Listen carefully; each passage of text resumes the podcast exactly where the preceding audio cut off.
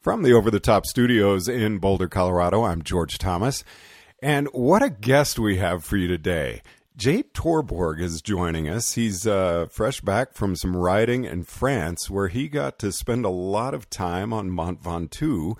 Jay, thanks very much for taking the time to chat with us. Oh, you're welcome, George. Thank you for having me. Now, Jay, you and I have ridden together quite a bit, actually, on pack tours. And when I heard that you were riding on Ventoux, I thought, I want to get a first person account of what this climb is actually like.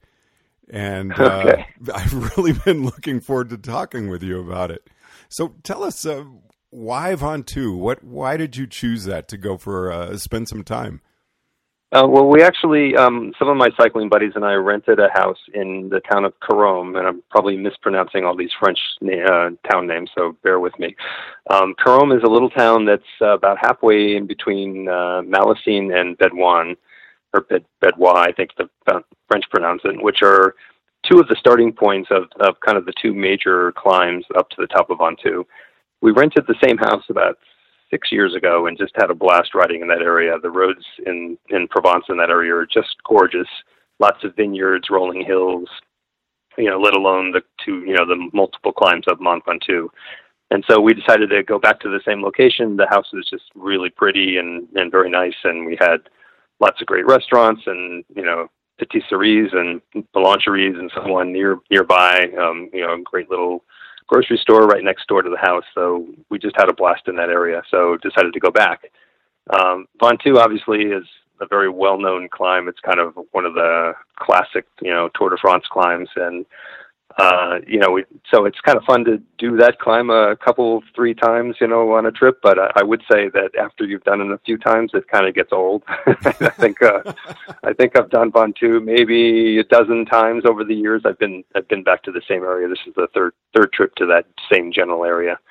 Um, but the rest of the riding in that area is just epic. I mean, it's, it's, there's very few places I've been to, and I, I've been to a lot of different places in Europe and, and the U.S. And, and other places, and there's just not much riding that's much better than what you'll find in that area in Provence.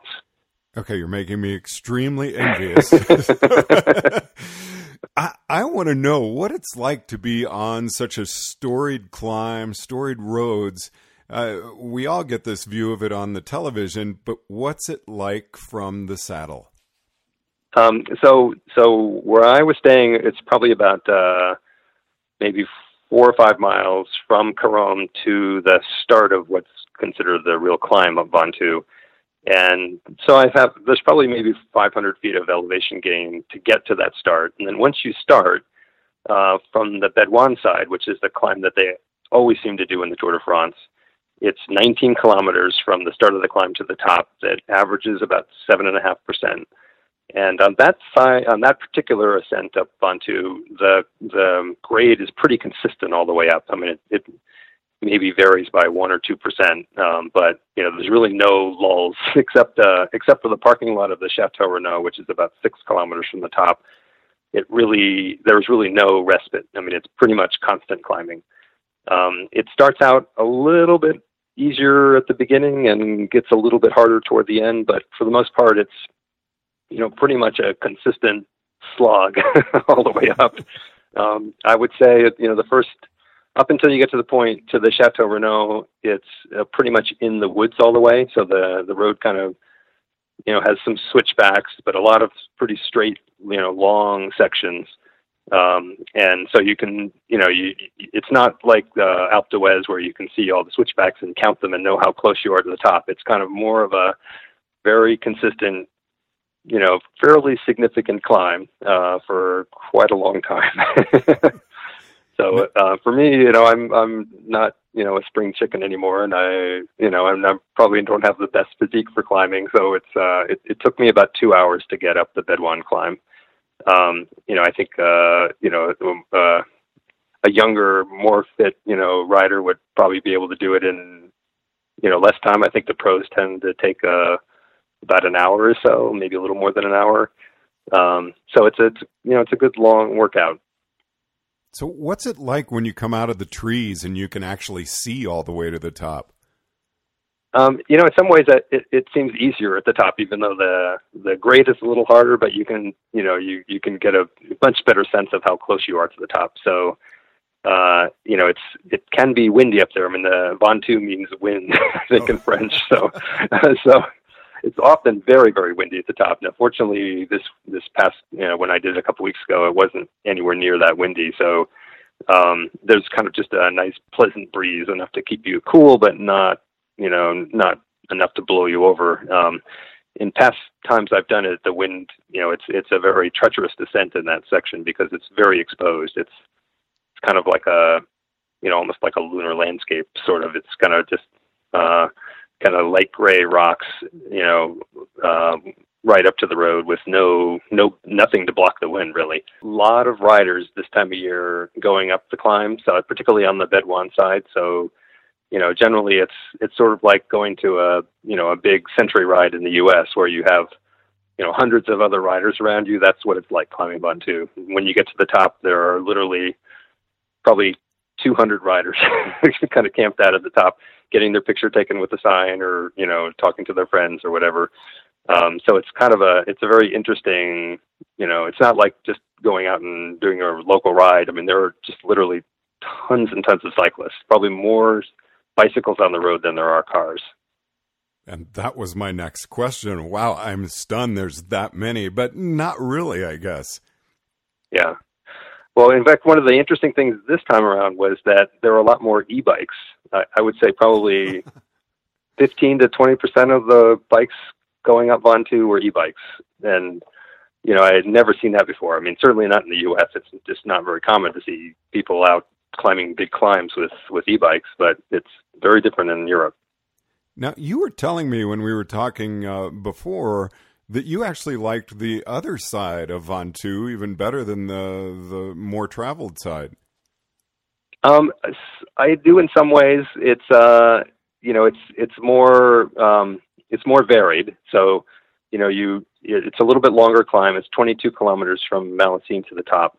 It still has an average grade of seven and a half percent, but there are uh, sections that are you know more like three percent. In fact, when you're doing these big climbs in France, there are these little almost like gravestones on the side of the road every every kilometer that indicate how far you are from the top and what the average grade for the next kilometer is.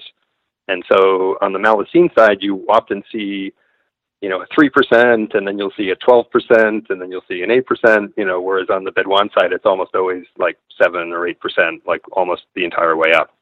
Uh, so the Malaucène side is a little more varied. You get a little bit more chance to rest on those more gradual sections.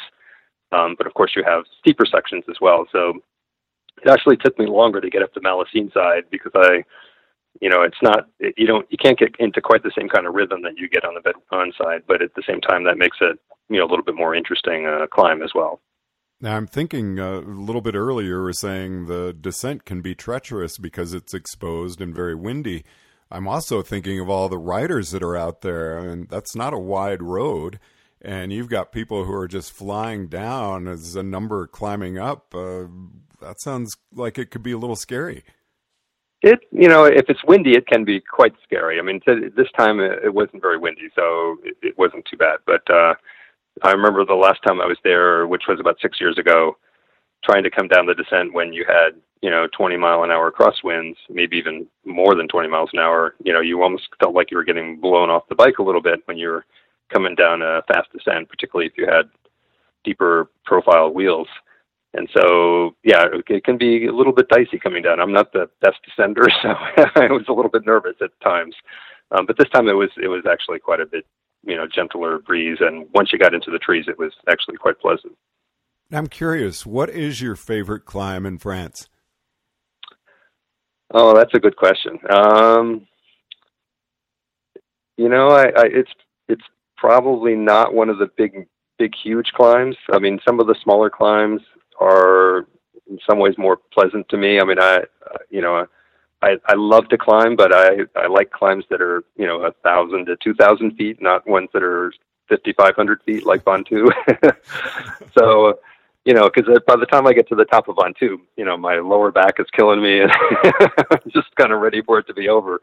You know, whereas the shorter climbs, you know, it's uh, you, you still get that sense of accomplishment. You still get that beautiful descent on the other side, and uh, you know, you're not quite so worn out. So you really don't have a favorite you could name in France. How about in the U.S.? Oh boy, um, uh, you know, one one of my favorite climbs in the U.S. is is um, Mount Lemmon in Tucson, just because it's you know it's it's not super steep. It's the pavement is really nice.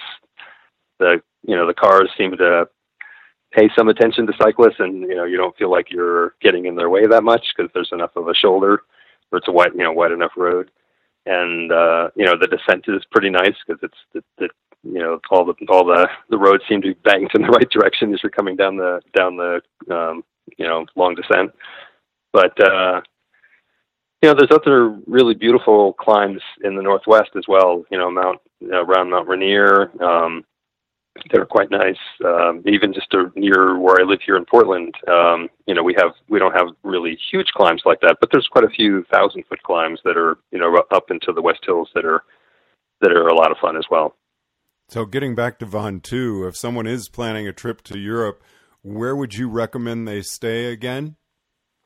Well, the town that we stayed in is the town of Caromb, uh, C R C A R O M B, and uh, that's a great place. It's a t- it's a tiny town, though. I mean, it's it's not quite um, the you know the cycling hotspot that that Bédoin or Malaucène are. Um, and there are, I don't think there's any too many hotels. There may be two or three really small hotels, whereas some of these bigger towns have you know much more hotel space.